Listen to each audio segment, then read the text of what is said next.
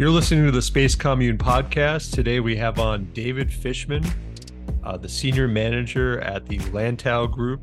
And David's areas of expertise cover regulatory and commercial intelligence for the Chinese energy sector, including nuclear, solar, wind, and distributed energy markets. Uh, David, welcome to the Space Commune podcast. Thanks for having me, guys. So we're coming fresh off of uh, COP27, right? Yeah, were you were you watching uh, COP27 at all for your job? Um, not really. I got to be honest with you. My um, so it's a funny thing. When I went to school, we had um, the, the curriculum that I was in was called ERE, Energy, Resources, and the Environment, and the joke was always like, "Oh, which E are you?" Are you more focused on energy or the environment? uh, and COP27 is COP is like a, a very climate and an environment focused uh, event, and my work is really energy centric. And of course, there's overlap, or else you wouldn't put them together in the same curriculum. But uh, I'm really focused on power and energy markets. And if stuff comes out of COP that affects what I'll do, you know, maybe a certain industry has to have a, a new uh, regulation or a new cap on how much it can emit, okay, that affects my work. But otherwise, yeah, that's that's environment, that's climate stuff. That's you know, so funny that you say that that those two are like they're they're perceived as sort of polar opposites, right? Because they are inexplicably like you know tied together, and one one is related to the other, but the, the way they're posed uh, as as diametrically opposed to each other, and in the West, I think in particular. But I don't know. It seems like China might have a different different take on that, where they don't say that in uh, energy and environment have to be these things that you have to have one or the other, right? Yeah, there's a there's less of an activist angle to how China handles its energy sector and it's a and balances that with its environmental goals because it's not driven so much by by societal activism i guess so to speak that the china's a planned economy they say okay these are our environmental goals and these are our energy goals and they're going to have to work together mm-hmm. and it's not going to be a case of you know, saying how much are we going to push the lever on this one and pull back the the reins on that one. It's just okay. We're going to hit this at that time, or we're going to hit that at that time. And if that doesn't work together, then we'll adjust. You know, the planners have to adjust what they said they were going to do to make sure they can work together. And if they're really out of whack, well, then we screwed up the plan, and like let's adjust the plan. It's it's not left up to kind of the the whims of what individual legislators think acting on you know what the mass of the of the constituents say because the people in this district don't want wind power or this people they're really beholden to coal interests or something like that it's much more pragmatic hmm.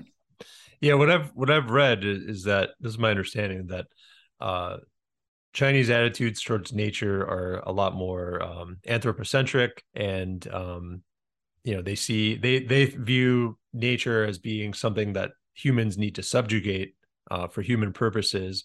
Whereas in the west i think we have a lot we have uh, a lot more people that are against that um, and more powerful positions. And i mean this is my perception. Let me know if this makes sense to you but like um, for example esg investing um, you know china's open with china's opening up there's a lot of foreign capital flowing into china. And um and for listeners people, esg is environmental social and governance. Governance right? yep.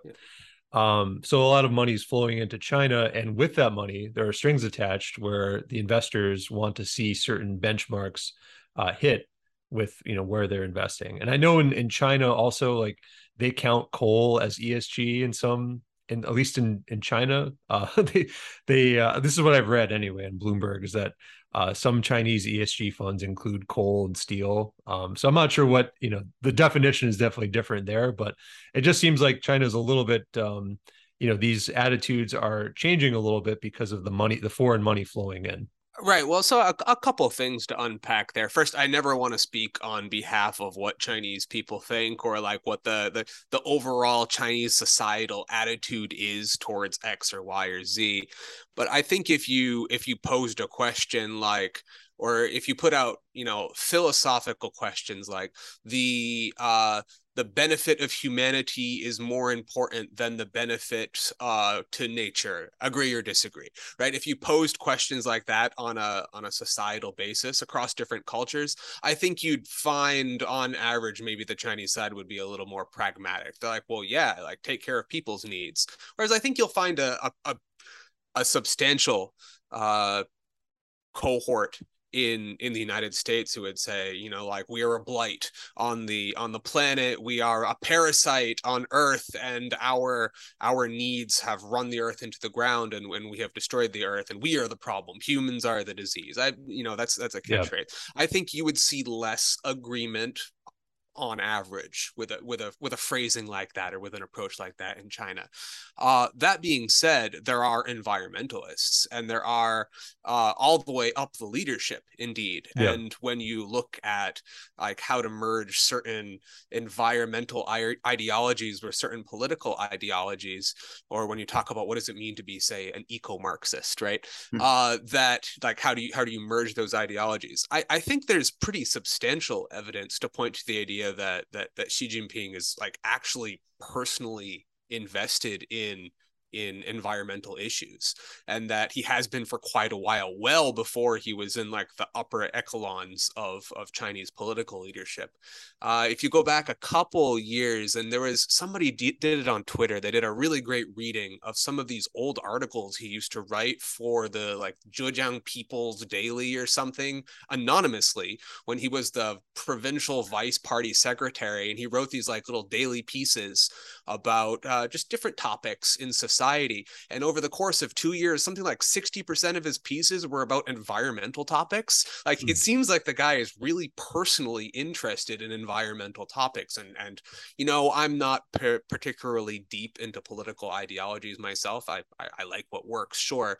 Mm-hmm. But that, that specific brand of saying like we need to merge what we do with the political ideology with our country, but also like personally make sure that it uh, fits in with this environmental model. Yeah, with yeah. this environmental model that the guy seems to personally have a have a connection to or believe in. Yeah. yeah.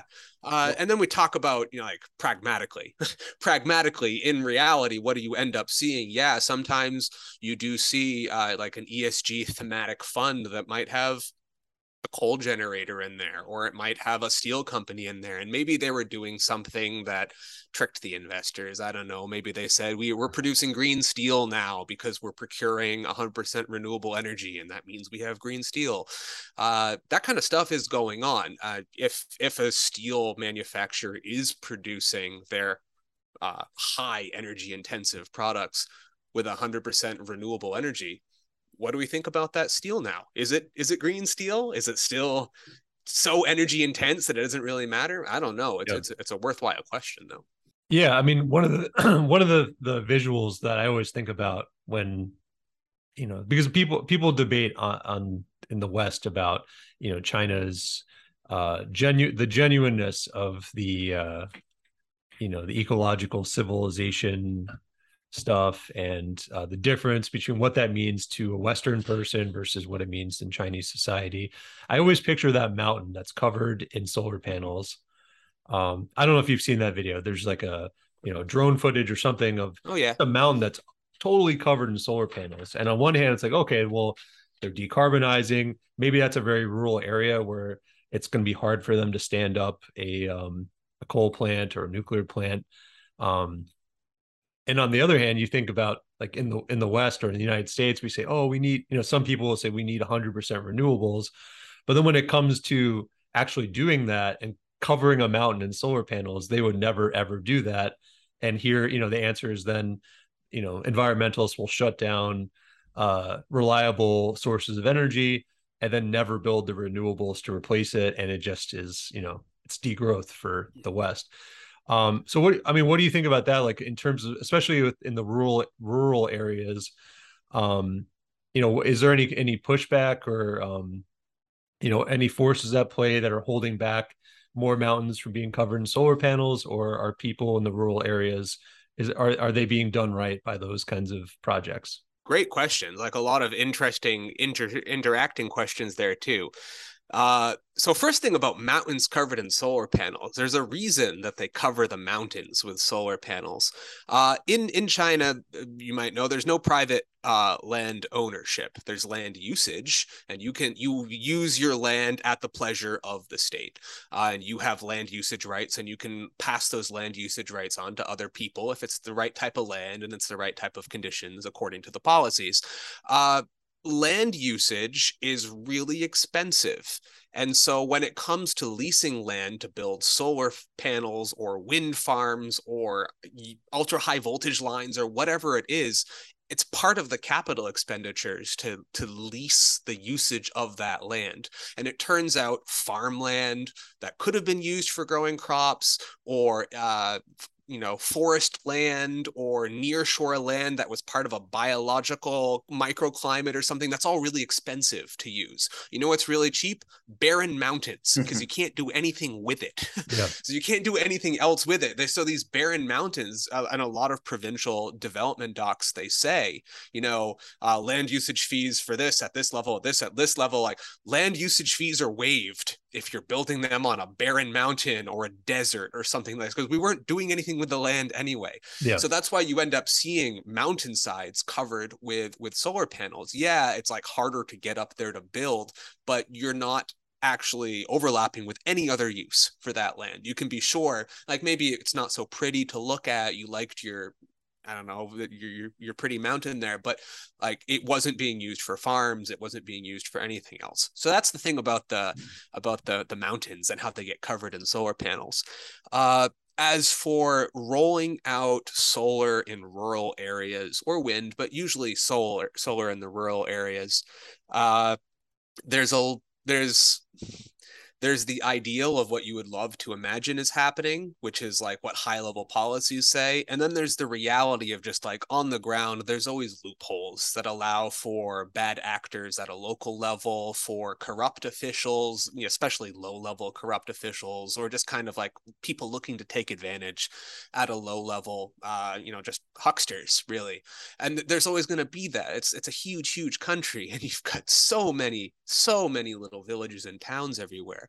So when you get the idea of saying like, oh, we're gonna we're gonna cover this this village in solar panels because there's a policy that says we need to cover the entire county in solar panels, well, there there, there might be an opportunity there for some unscrupulous local developer to run around to all the villagers and sign up to use their land or use their rooftops and offer them just really awful rates for leasage rates and you know that are that are not in accordance with you know guiding policy or national policies but you know there's there's only so much you can you can police. There's only so much you can regulate when there's just so much out there. And so yeah there are opportunities for for rural people in china to take advantage. Uh, certainly a lot of the poverty alleviation programs that have dealt with installing community solar and making sure the community solar uh, proceeds go back to the village those have been successful in some cases. In other cases maybe they were talked into taking loans that they couldn't afford or couldn't afford to repay. Uh, maybe the solar generation was never going to be as good as they were led to believe it would, and so they couldn't actually yeah. repay those loans.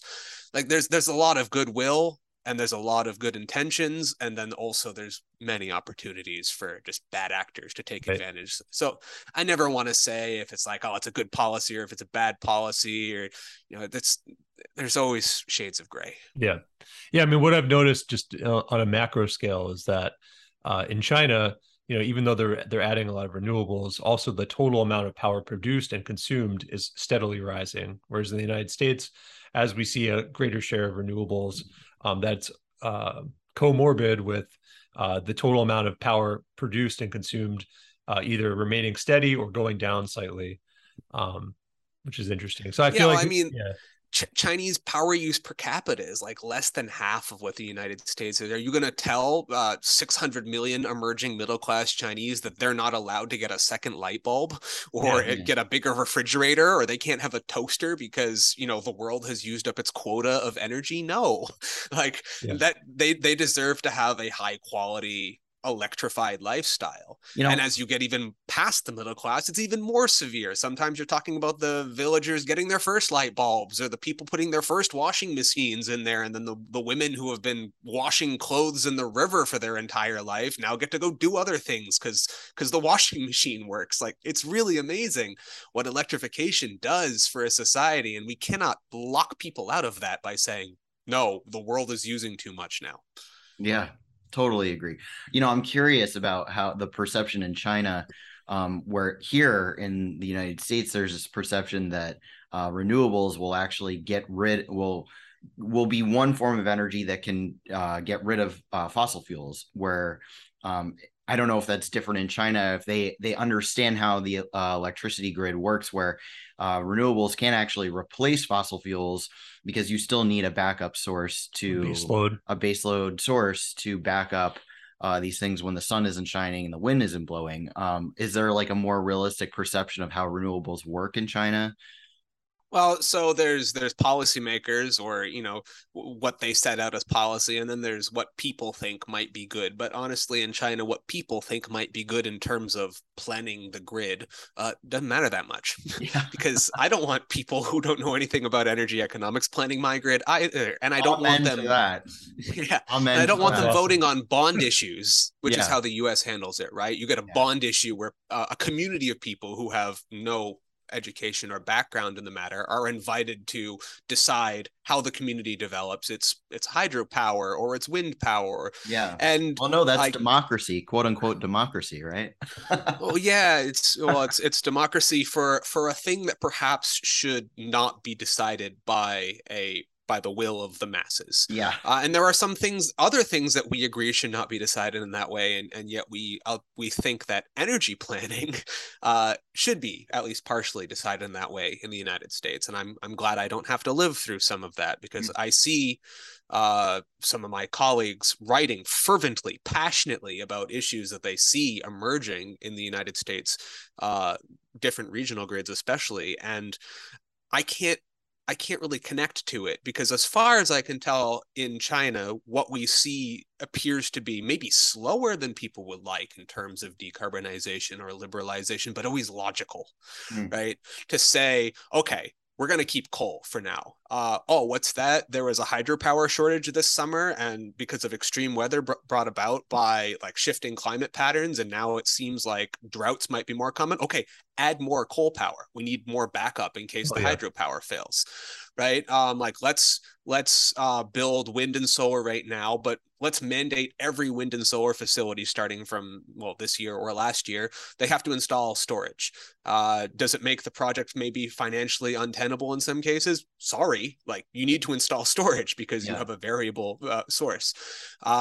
Does it does it make your project economics bad? Well, build enough of them at scale, and your project economics will get better. Hmm. Like that's been the Chinese approach to a lot of different things. Like, oh, you you have pain. Well, your job as a state-owned enterprise is to be the lubricant in this whole system. You underwrite all of the losses, all of the risk, all of the issues because that's your job because your job is to provide power.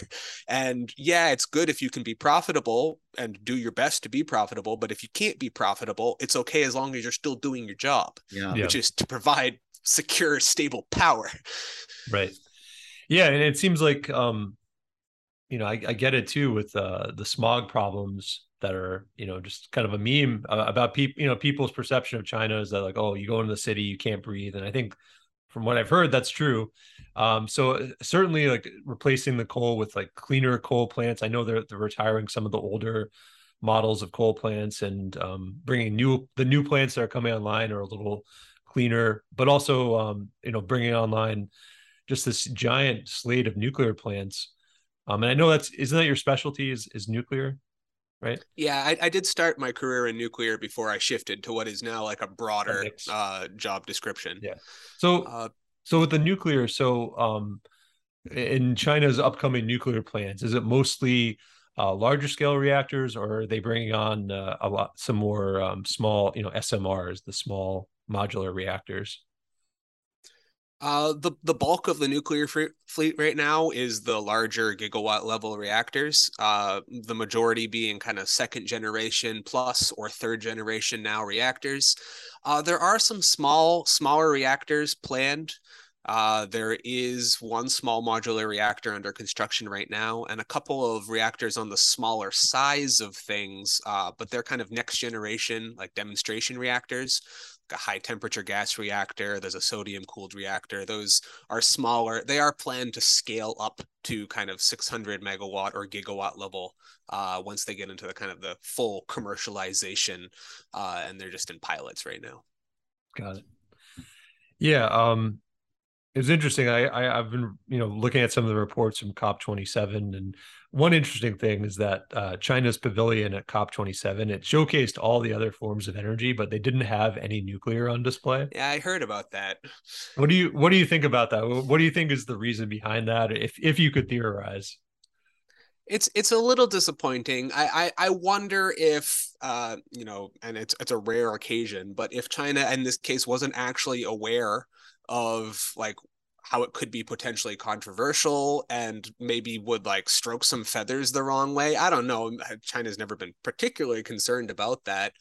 Uh, the the drive to build nuclear in China is certainly still strong. They're wildly proud of the accomplishments that they've made in localizing uh, imported technology and then turning it around and redeveloping it and building out this really impressive local supply chain. So it is a shame that they wouldn't want to highlight it. Maybe it was a strategic decision to avoid, you know, upsetting the wrong key dialogue partner that they were planning to have some talks with. I, I don't know. It, it, it is a it is an unfortunate uh, situation considering they have excellent accomplishments in nuclear and yeah. they're certainly worth bragging about and they're proud of them.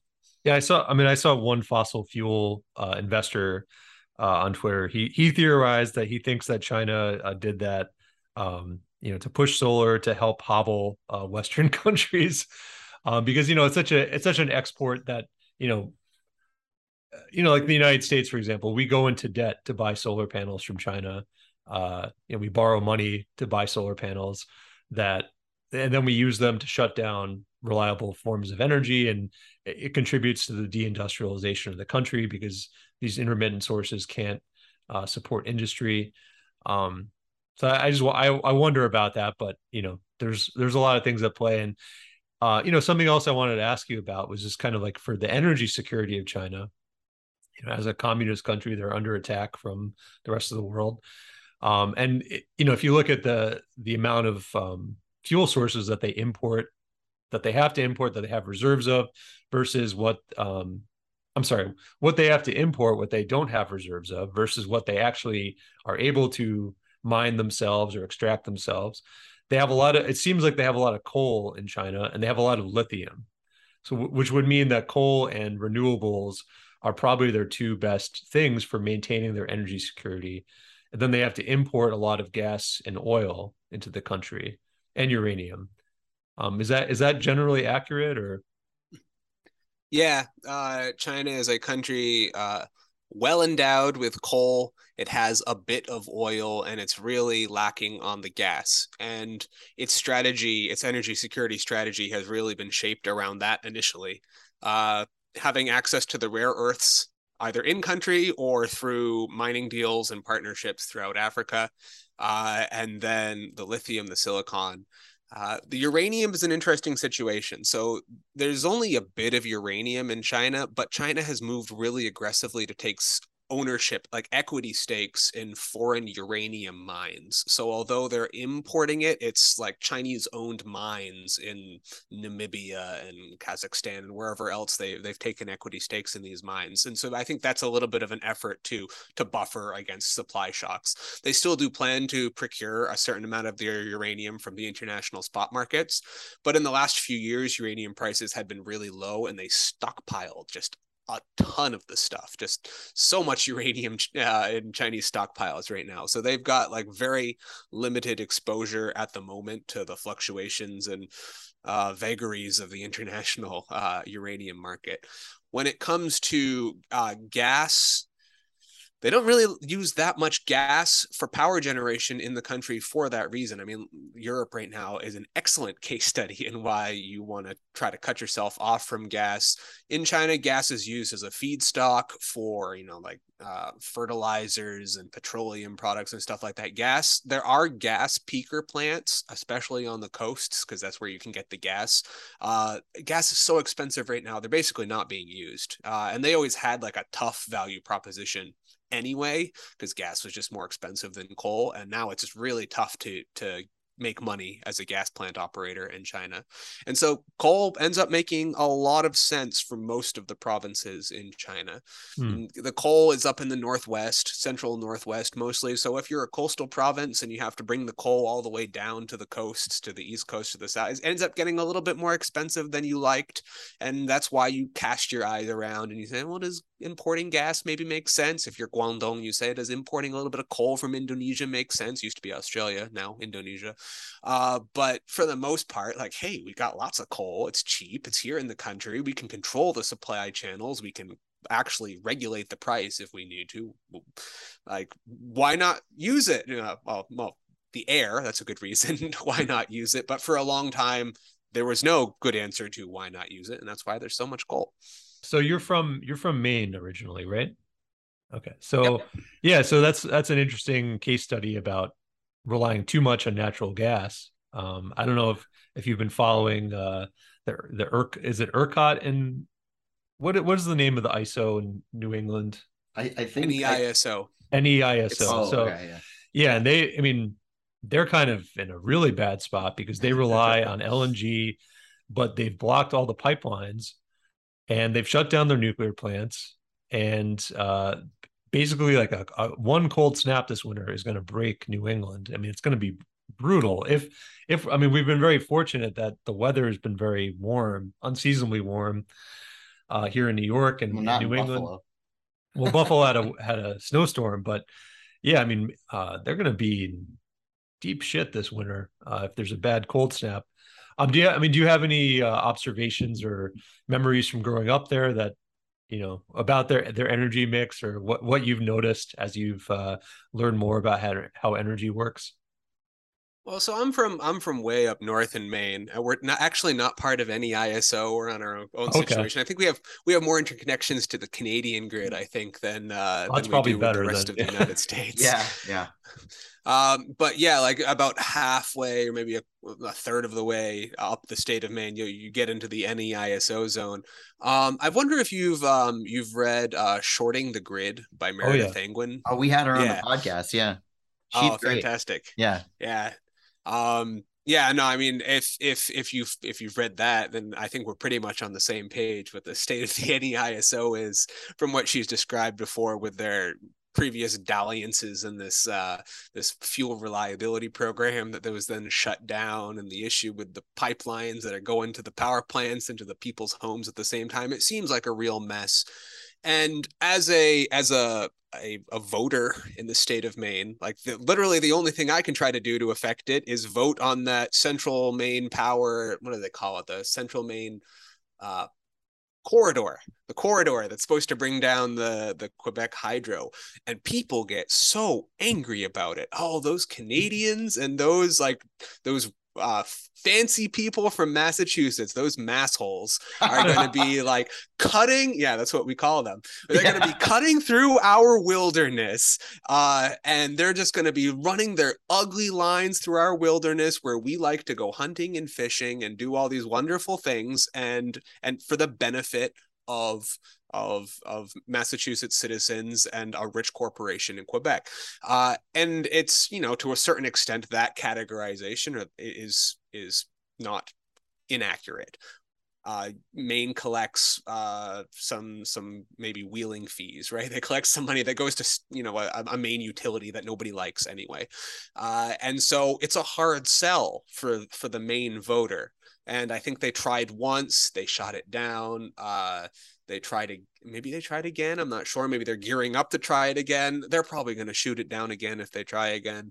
Uh, the the the NIMBYism in in Maine uh, is real, and uh, I don't think they're going to end up resolving it if if you ask Mainers where I'm from to give up some of their wilderness so that a rich Canadian company who we hate and rich massholes who we hate can get some benefits, it's never going to happen. Yeah, you know, it's funny. We have like a very parallel story happening here in the Hudson Valley in New York, um, where they I, I don't know if you know about this, but they the environmentalists successfully shut down Indian Point Nuclear, which was providing a huge chunk of of uh, energy to New York City. So now to compensate for that, you know, they have to open up gas gas plants, you know, new new peaker plants and whatnot.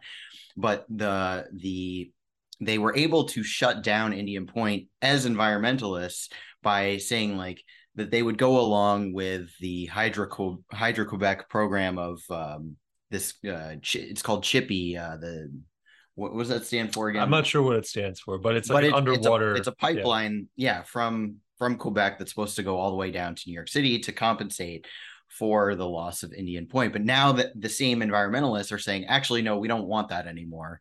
Um, and it's the same situation where it's like, I, I don't even think that the people in in rural New York even care that much about Chippy. Um, but the, it, it is that same kind of sentiment where uh, what they're trying to do to compensate, they say, oh no, the environmentalists say we don't want Hydro Quebec Chippy, the, the power line to come down from the from the Hudson River. We want to just build tons and tons of solar and wind and what's happening is that the rural people say well well we don't want to destroy our backyards you know the, our bucolic you know in that essay you had a really great essay about um, comparing rural maine to uh, rural china and it, it is this similar idea where the economies are falling apart in these rural areas and all they really have to rely on is what was formerly you know the agricultural industry is now ecotourism right um, is the beauty of the countryside. So now the one sort of lifeline they have left, which is their beautiful bucolic backyard that they they themselves cherish, is now risking um, having being bulldozed over by solar panels and wind turbines and and things like that. So it's I think what's interesting about all of it is is we talk about China and they're just saying, well, whatever makes sense for for people um, and that's such a different approach than here where it's like you, you people start to get into these wars where they favor one sort of energy source and versus another because they really are at odds with each other and it is like a rural versus uh, city kind of dynamic. Yeah and you know in china i've never heard somebody expressing that they think uh, wind turbines are ugly. This is such a weird thing to me when co- people complain about oh i don't want to see those ugly wind turbines. I can understand if maybe you like you you don't like the reflection off of solar panels or you think they like the cover i think wind turbines look kind of cool. Actually like I, I if you oppose them on other grounds you worry about their their effect on the grid. They don't add inertia. They they're intermittent. Okay fine. I think they look all right honestly. Like i have no I problem with the cool. appearance of wind. I think they look cool from a distance but i wouldn't want to live like right next to one and yeah like, see that, sure. the flickering. I you know see, would... and see the birds like just falling down. Yeah. i mean it, you know you can like maybe harvest some of the meat but i don't know wow, that got dark real fast. I'm, I'm, just thinking in a utilitarian sense. But, you know. well, we joked about that. I don't know if you follow uh, Emmet Penney's work. He, he does a lot of work. You, you should check him out because he's the one who recommended Meredith to us. But he does a lot of work on around investigating the energy energy uh, sphere in in the United States and how insane it is and irrational. And I think that's the big the big uh, difference between us and China is that they're they're doing it more rationally and and everything has comes from this sense of defensiveness where it's like you like you said earlier you're either environmental or you're in the energy sector. And it's like in China they don't seem to see that as a as much of as a conflict. So here it's sort of like you have to be defensive about uh, about whether you're for the environment or for for people and energy right it, it, it has i can tell you this i i did my education then i started my career in china and i've worked my whole life in the chinese energy sector i i am honestly on the outside looking in when it mm. comes to like the the oddities of the like this zoo almost that is the American grid and the American power system. I, I learn about it kind of playing catch up hmm. uh, because I, I I did I've had my whole career here, um, but also like a lot of the culture wars like i have to learn about the culture war as an outsider looking in because again i came up in my whole career here where it really does seem like choices flow into other choices and when mm-hmm. when somebody screams at me about like, well, what do you know about the intermittent renewables? You know, the sun doesn't always shine. I'm like, yeah, China knows the sun doesn't always shine. That's why they also are building coal plants to mm provide ramping functions and like maybe you don't like coal plants but like they know the sun doesn't shine. Yeah. and then the next time i post something about nuclear and they go well what are they going to do about the waste? And i go china knows about waste. Like every time these, these culture warriors come at me and i, I find the argument so bizarre because i'm like well i'm china's just kind of approaching it with what i seems to be a logical thing to me. Like, yeah, they like wind, they like solar, they're going to build coal until they can't anymore. They're going to build nuclear because nuclear can fill in some of the roles that coal is going to have to give up once once coal is exiting the system. And they try to build as little gas as possible because it's really expensive. And and people in the US go, yeah, yeah, those are all the problems that we we we we are worried about. Oh, that sounds not bad actually. Yeah. Well, yeah, and, and now kind of zooming out from China, you know, China's Belt and Road Initiative. Um, there it's a competing program with kind of the, the G7 or the World Bank, um, you know, where uh, loans or loans and investments are offered to developing countries um, that do have to be paid back. Um, China seems to be offering better terms, but also um, there seems to be a competing agenda where the G7 countries, for example, in South Africa, the G7 countries are incentivizing them to shut down their baseload, replace it with renewables, uh, China seems to be emphasizing more exporting uh, coal plants, helping developing countries build coal plants and some nuclear. I think they have two nuclear projects in the Belt and Road Initiative. Um, and the United States is spending a lot of money. Um, I think they've approved like half a billion dollars to spend on propaganda um, to uh, disparage the Belt and Road Initiative. Yeah, I saw um, that. Yeah, while also um, we're disparaging the Belt and Road Initiative, which is exporting coal and nuclear. But at the same time, we're we're borrow we're borrowing planning on borrowing trillions of dollars to buy solar panels from China uh, to bring them here. Um, and, you know, it just seems so silly. Like this, this, like why why are we fighting with China so much? You know, what's the point? If you know, if, if we could build, if we could actually invest money logically together uh, for the benefit of all, um, you know what's the point of the of this this ridiculous these ridiculous contradictions? I, I don't get it not just fighting China, not just saying do as I say, not as I do, but also doing it in an incredibly patronizing way that assumes that the objects of Chinese or US aid, whatever, are incapable of making decisions for themselves and incapable of balancing their own priorities about what type of energy they need that fits their development model best. Yeah. And to go in there and say, don't you get it? The chinese are just using you for this. They how could you have been such a patsy? How could you be such a fool? Let me educate you about the right way to receive free stuff. Yeah. and the the it's it's all from this position of just like you don't know what's best for you. I know what's best for you. Let me tell you. And regardless of whether it's uh, let me tell you that you need coal or you need renewables or you need hydro or you need low interest loans or high interest loans or whatever it's all coming from a position of let me tell you what you need yeah. instead of you tell me what you need. Well there's that there's that story there's an african official that said uh, whenever the chinese visit we get a new hospital. When the british visit we get a lecture yeah. Yeah. Now the, the, the whole clip that's it's a classic excerpt. If Twitter eventually goes down, that's one of the ones that needs to go in the Twitter museum. yeah, I was I was reading so your your article about the comparing the rural situations. I there was a there was a little quote in here that I really liked where you were talking to a guy who's sort of a local politician in Maine and you were speaking on the merits of how the Chinese kind of like operate with their energy and um, this to go back to that rural versus countryside debate. um, you said you tell him how uh, the rural infrastructure development in China's countryside mostly is mostly top down, driven by national investment money.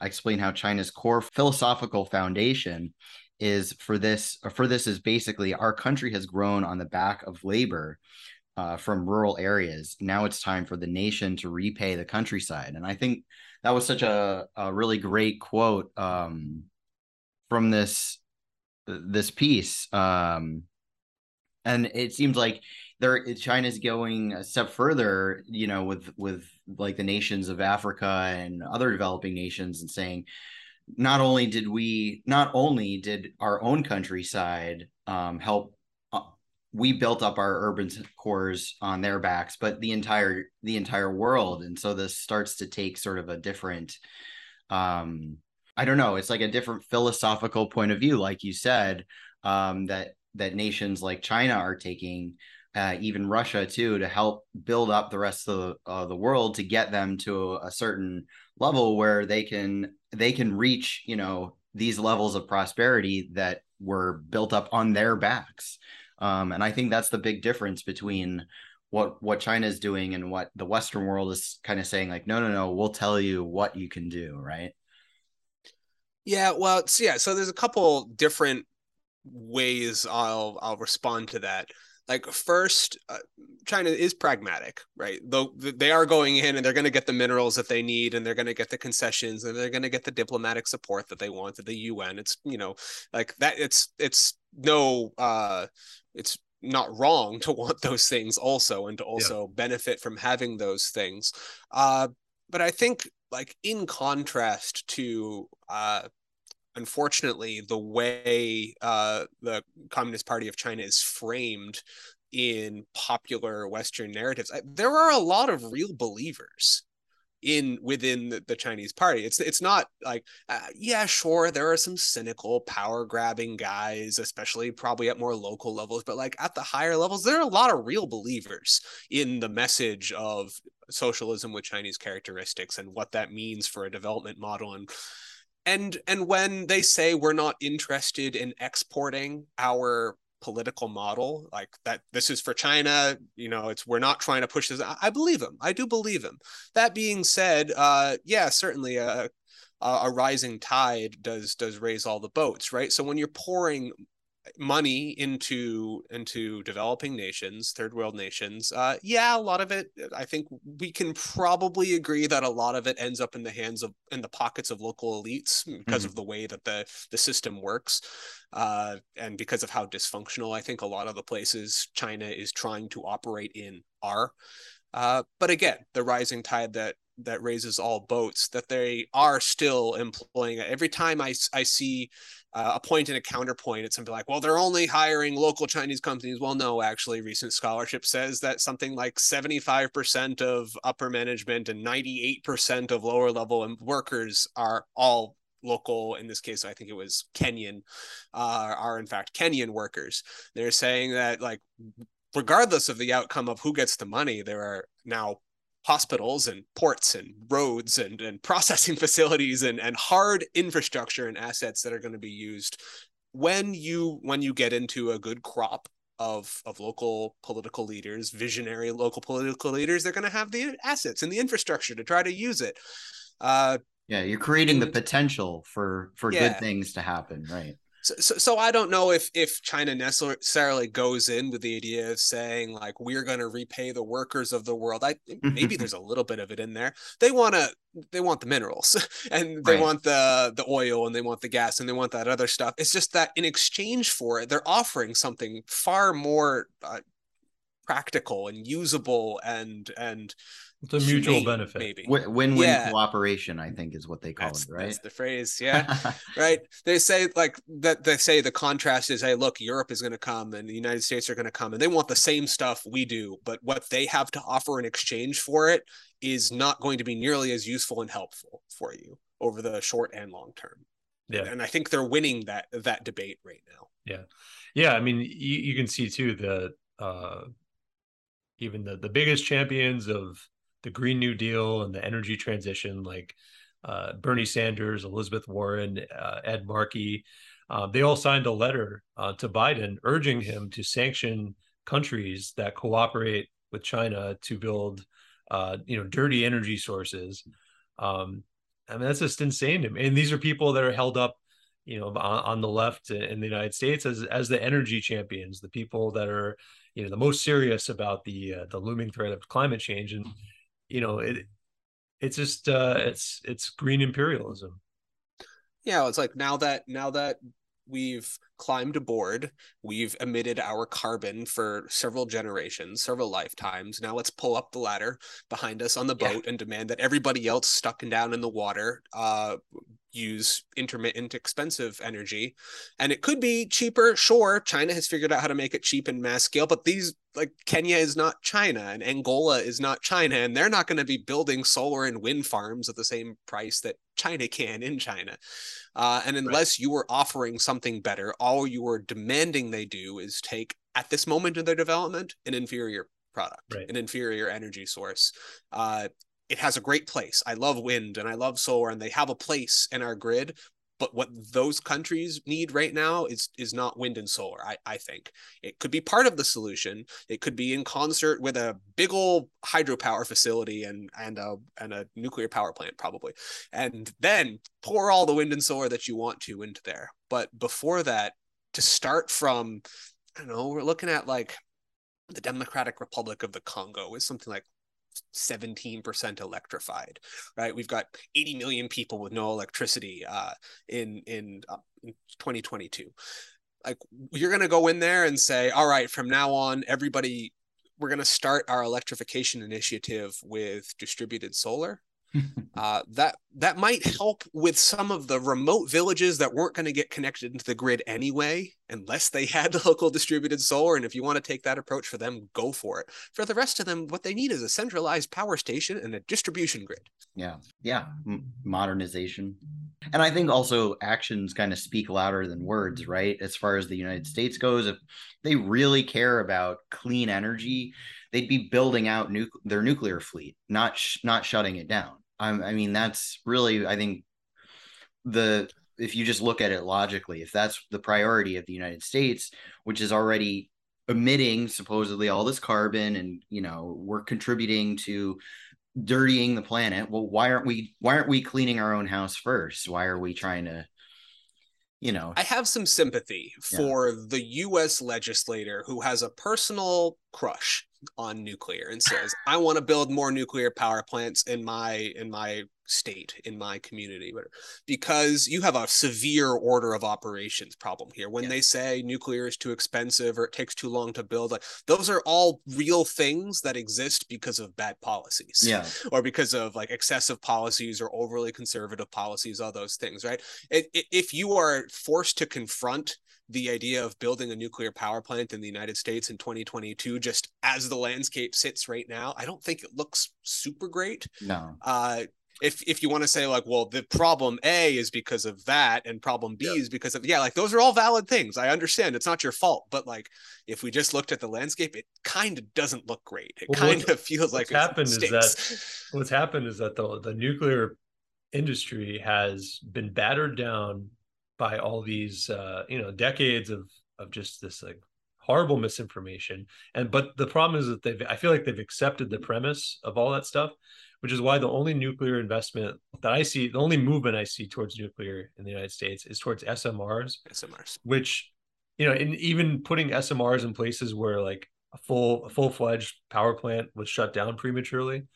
And i feel like it just accepts that premise that like oh nuclear is too big um, you know, we need a small is beautiful solution that uh, is modular. You know, that it isn't isn't going to create too much energy. We won't want energy to get too cheap. um, right. You know, so I just Imagine feel like how, how awful. And it's been, you know, like the the leading SMR company in the United States is owned by Bill Gates and Warren Buffett. You know, uh, TerraPower, um, and I don't necessarily think that they're they're incentivized to want economic you know economic growth let's say. Like I, I think that they're if you look at like the meta of like the, the investments that they have that they're more invested in degrowth of you know uh, maintaining kind of uh, a larger slice of a, of a shrinking pie rather than you know maybe a stable part of a growing pie. Um, at least that's you know my impression. Something I see you talk about a lot is uh, levelized cost of energy, and I yep. feel like that's that's something that uh, we don't we don't have enough understanding of here in the United States. I don't States. even know what that is. What levelized cost of energy? I don't know what that is. What is that? it's a very nebulous term. It's it's an effort to compare apples to apples when one thing is an apple and the other thing is a soccer ball. but we're going to try to make them both apples anyway. So it's the idea of saying like if we could turn all the generation that this like we have one thing is this is all the generation that this unit this this wind farm or this is ever going to create over its lifetime. And then like here's every cost that was ever incurred to generate that power or not every uh certain costs are excluded which is another criticism of lcoe uh, and we put one on the on the numerator and the other on the denominator and then we say on a kilowatt hour basis or a megawatt hour basis how much does this energy cost per per unit of generation? And it's been attacked from so many different angles and it's been torn down and rebuilt from so many different angles and it persists because at the end of the day it's just like a an easy way to throw up a chart and say hey look here's how much nuclear costs per unit and wind and solar per unit. Like i i always like it's it's useful to use uh, when you're trying to communicate concepts and on a relative basis if you say like it used to cost this much and now it costs this much you can infer directionality definitely uh, but when you start saying like is this one more expensive than that one? Are you considering that external cost? Have the costs of balancing the solar because sometimes it's not shining and then it has to pay for additional costs of a coal plant to come online to follow the solar. Has that been built into the mm. lcoe that's when the criticisms of the lcoe model start to pile up and then it kind of is exposed as potentially not the best way of comparing them. And you'll see all these like thinky think pieces online about it's time to abandon LCOE or no, LCOE is still relevant, uh, all that kind of stuff. But yeah, at, at its core, it's it's an effort to say, look, this this unit based on how much it costs to build over its lifetime will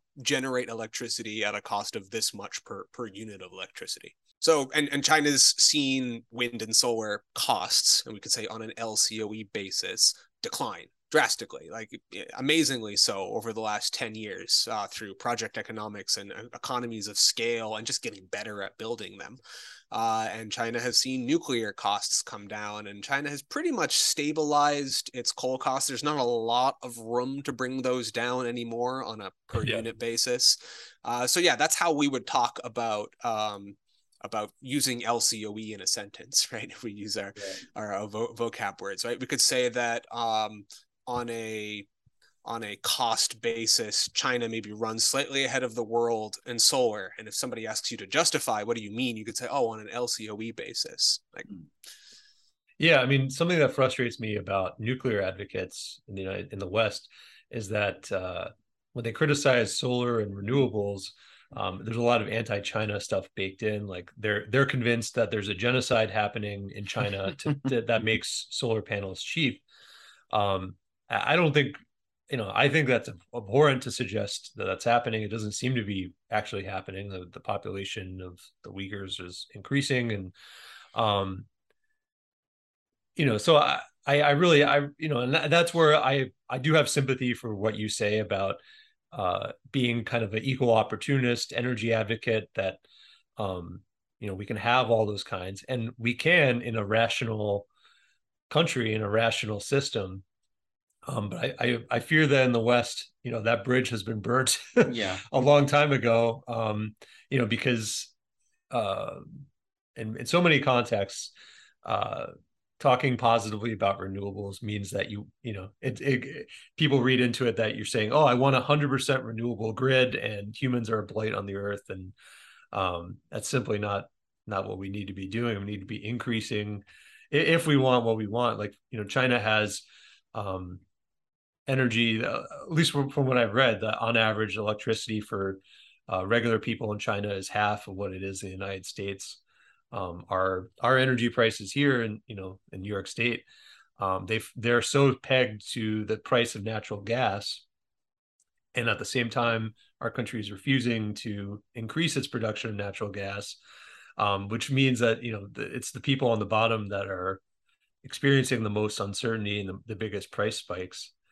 Um, I you know I, I really I really wish we could we could learn some lessons from China, and you know I'm glad that we're trying to get uh, we're, we're we're trying to build that build that bridge by talking to you today. Yeah. Yeah, well, uh, China cross subsidizes. So it means that no matter what the price of coal is doing or the price of gas or whatever, at least for now, uh, residential and agricultural power prices don't change. They're fixed and they're guaranteed by the grid.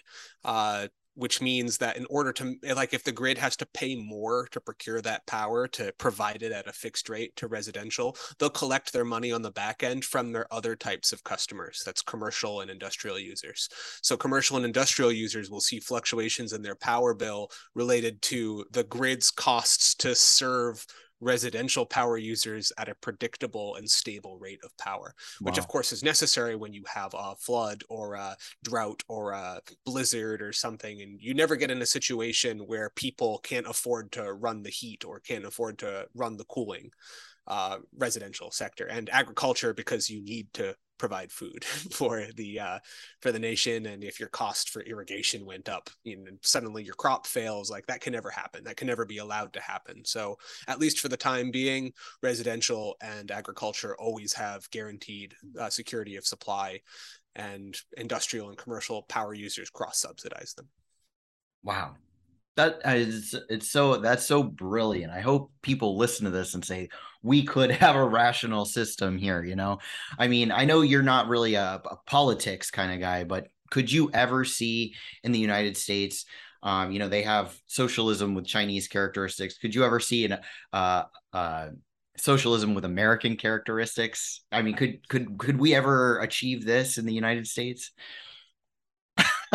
He's making a face Yeah, I wish I. So first off, I I'm a bit removed from the U.S. political culture. Yeah, uh, I've been away for a decade now, and I. That's why you look so happy and, yeah. and relaxed. I'm, yeah, I'm on the outside looking in with this morbid fascination, like people watch horror movies or car accidents. Uh, yeah, and and I don't know. I think maybe individual states could do it. Hmm. And the our, way our grid works right now, uh, it is like you have individual countries, right? Each yeah, ISO yeah. is maybe its own its own small country.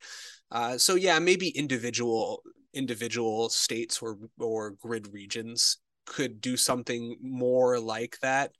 Uh, it it requires a concerted multi-year political will mm. that I'm not sure. And I did mention that in my article too, that like to see these kinds of changes, whether it's rural economic development or transformation of our grid or whatever it is, the sustained political will to be able to implement something like that transcends a four-year election cycle. Right. It takes so many years to build a power plant or to plan out an ultra high voltage grid or to do all that work.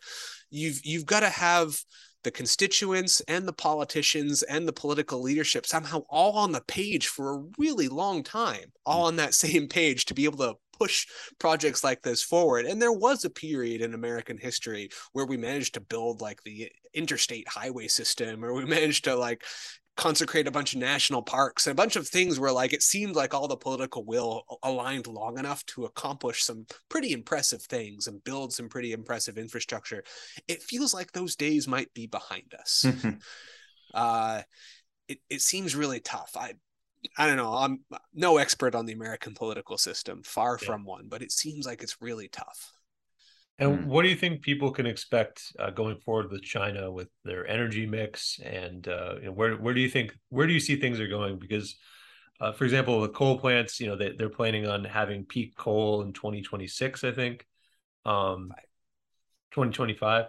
Uh, and you know, with China, there's always like uh, you know they say one thing, but um, sometimes other things are still happening like they pledged to stop building coal plants in other countries but you know that that has continued and there's more planned um, so what do you think uh, you know people that are interested in china's energy grid and their plans um, what's what's your prediction about where things are going well, I think the, the the 2025 coal consumption peak that feels uh we'll see. We'll see what happens with that one. There's it's possible to build a lot of new coal plants and then use them on average less. So you build a bunch of new capacity and then you end up burning less coal overall. And that can be possible because you're also building a bunch of wind and solar. Uh, the 2030 carbon neutrality, uh, sorry, 2030 uh, carbon peak, it's, I want to believe they'll get there. They're putting an awful lot of political will and economic uh, force behind getting there. Uh, whether it actually happens in 2030 or 2031 or 2029 or 20 34 like they're pushing really hard for it. I have no doubt that they'll proclaim that they actually got there in 2030 uh, whenever it actually happens maybe it's that time maybe it's a little bit later. You know what? It's none of my business. As long as you're working really hard to get there i'm, I'm sure it's fine. The that's like what we can see for the next five to ten years. A lot of things are moving in the right direction in my opinion when it comes to the power sector. Uh, in terms of decarbonization and in terms of liberalization that will, uh, if implemented correctly, aid the decarbonization. It will prioritize during certain times of day, certain times of power. It will ensure that your firm backup generators get rewarded for being firm backup. It will reward your wind and solar for being available when people want to consume wind and solar. Uh, that that is all moving in a direction that gives me confidence that says 2025, 2030, feel good. Once we get after that, I don't know, we get into funny numbers 2030 to 2060. That's like three decades of time that happened a decade from now. Uh, I mean, here's here's a phrase that I've I've told other people before and I've used before. They're, they're clearly shooting for the moon, right? And whether or not they actually are going to get there, uh, is is obviously important, but just setting that goal and pouring all that political effort and all those resources and all that energy into trying to get there is is already awesome. Uh, so that's that's what I see is like directionality, clear directionality and pursuit of this goal, and whether the dates are hit exactly when they're supposed to be hit, I don't know. I'm not modeling it out that closely. Some people are. I'm not. Uh, but I'm I'm optimistic. I feel I feel optimistic that it's developing in a direction that I don't have to feel crazy about. I don't have to feel like everything is illogical and it doesn't make sense. Mm. Sometimes there's things that I disagree with or I wish they weren't happening that way, but I still understand the logic for why they're happening. And that's that that's a good feeling. That's it it it's a sense of purpose and i feel like i'm supporting something that's logical. You see a future happening whereas in i feel like in the west where there's a lot of pessimism there's a lot of depression in us culture because we don't see a future happening right? Even the people who understand how the grid works they like you said there's so much red tape right? That uh, it's hard to even imagine the beginning of a logical energy system uh, happening here. But you know what gives me hope in being as somebody being in the West uh, is talking to people who understand China um, and and porting that message back to the American people and saying we don't have to become that everyone you know thinks like China is this authoritarian communist country or whatever. But you know what? They're actually not so different from us in the US. And the people, the Americans want the same thing as the Chinese. They want a future, right? They want something to look forward to. Maybe we won't hit all these like arbitrary targets and goals, but we can still work towards the future. And that's that's a good thing. We can we can actually run our our societies logically. That's still an option. And and I think a lot of people are very tired of this culture war stuff. And to hear that like there are countries out there that are leading the, the rest of the world like you know a, a giant global leader like china can actually with a with a population that's much larger than ours can actually run society in a much more logical way uh it, it should inspire us i think here in the west. Yeah well that, that there's at least this one section and i i can't comment on the other sections of the economy but that there's this you know collective agreement that energy planning and the development of the energy sector is something that is left to a bunch of really smart nerds with PhDs in energy economics who work at a state-run think tank, and right. they can plan out the sector because they are qualified to do that, and that's their only job and that's their only function. And you know what? We probably should just let them work. That's that's be- how I see should, it. Yeah. We should believe science, right? That's our big motto here: is uh, believe science. But it doesn't seem like we do actually trust science or the people in charge and uh, you almost don't bl- blame people for that lack of trust because i think that their trust has been lost.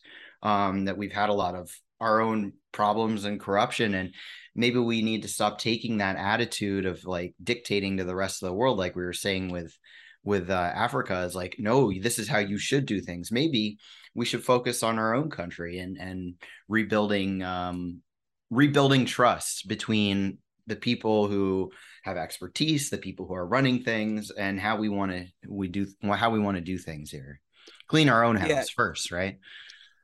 You know, and and that reminds me, it's a little bit of a tangent, but we'll see if I can follow with me. I was thinking in the last couple days about how much we as a, a society owe huge advancements to like individuals who were super passionate and dedicated about a single thing and they spent their whole life just like nerding out into it like crazy and they spent 40 years focused on this one little aspect of this one mechanical engineering thing or this one chemical engineering thing and then they improved performance of that thing by 30% and now we can put more microchips on a processor or now we can do this or that and it's like major advancements that are all owed to like this one person. In China, they have those people too, right? We'll talk about the guy who did like hybridization of rice, a national hero because he improved the output of rice by, you hmm. know, like 300% over 25 years of crossbreeding rice to try to get the perfect rice crop. And hmm. now China doesn't have rice food insecurity. Right? I was I was reading about a guy the other day. He spent like four decades of his life trying to eke out an extra 10% of performance in how efficiently a coal plant uses coal. Hmm. Right. He spent his whole career doing this. I'm, I'm, I'm about to publish a thing about it because I translated a piece he just wrote.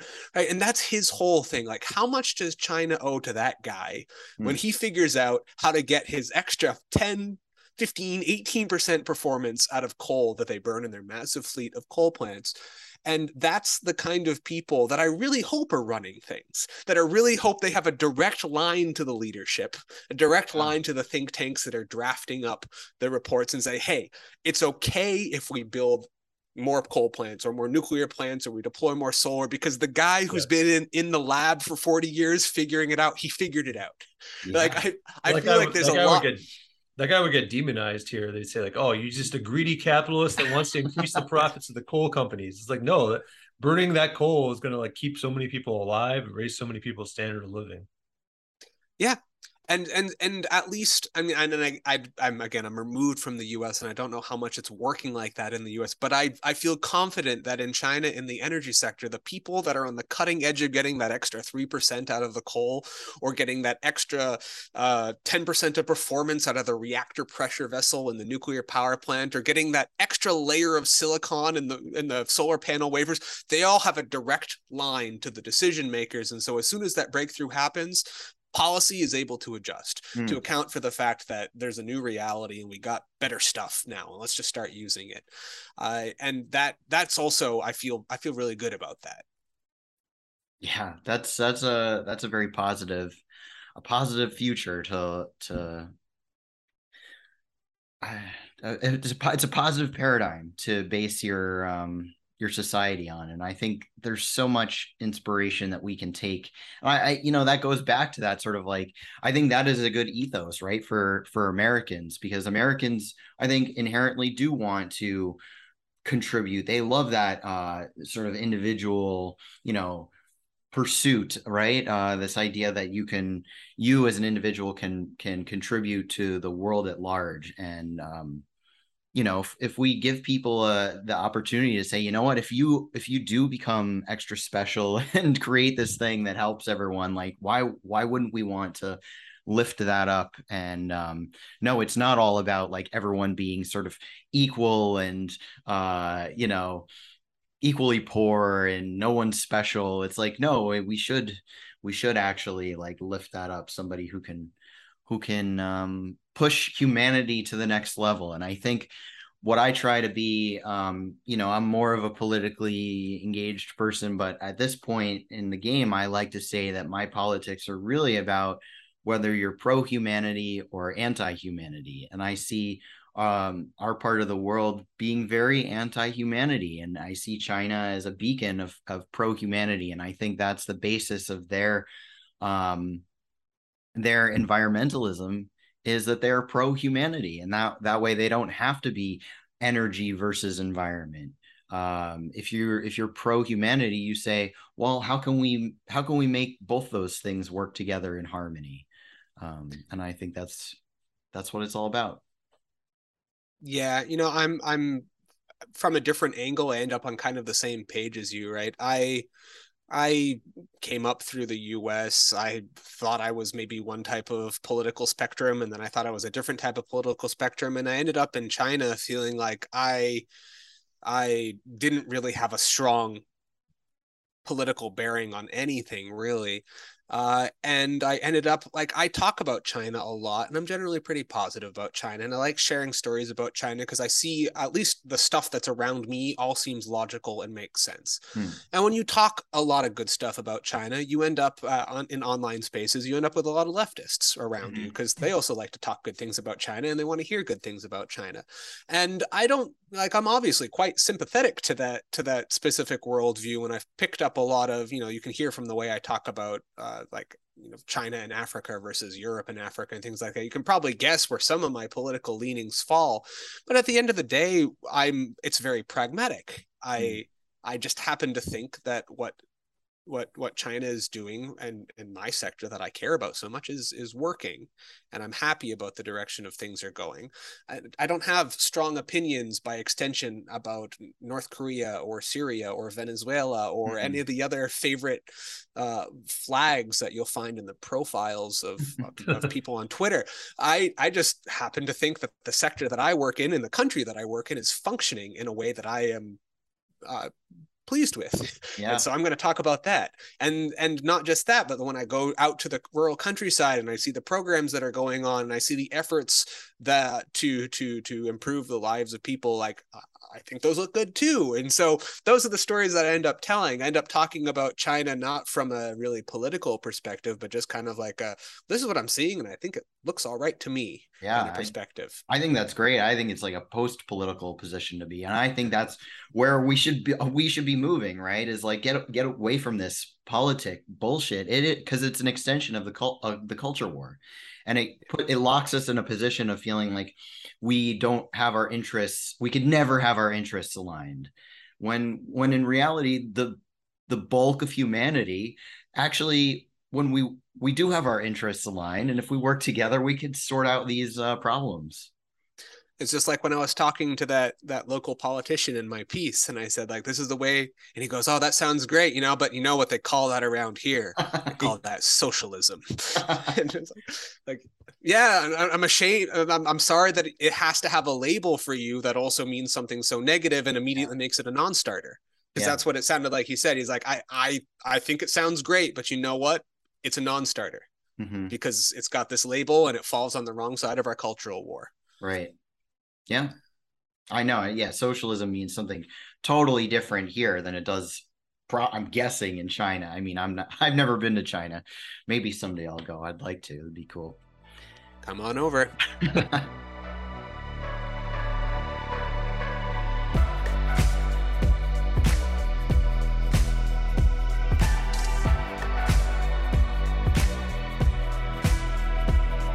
You've been listening to the Space Commune podcast. I'm Fox. I'm Alex. And today we've been talking to David Fishman. David, it's been awesome talking to you. Um, where can people find your work? Um, what do you want to plug today? Yeah, sure. I mean, I'm I'm on Twitter. I'm pretty active on Twitter. You can find me at pretentious what, all one word, pretentious what. Uh, I'm also on my Substack where I talk about Chinese rural development at Crossing the River. That's uh, substack.com uh, slash crossing the river. Uh, and thanks, guys. It's been uh, it's been awesome. It's been a lot of fun. Thank you for having me. Hey, listener. If you've enjoyed the Space Commune podcast, consider becoming a Patreon at patreon.com slash spacecommune. We have some great perks for patrons at the $5 level. You can join our Discord. At the $15 level, we have cool merch rewards, t shirts, hoodies, posters, things like that. Space Commune is not just a podcast, we also produce documentaries, essays, and live streams. So check that out YouTube, spacecommune.com for all of our various content channels. And thanks for listening.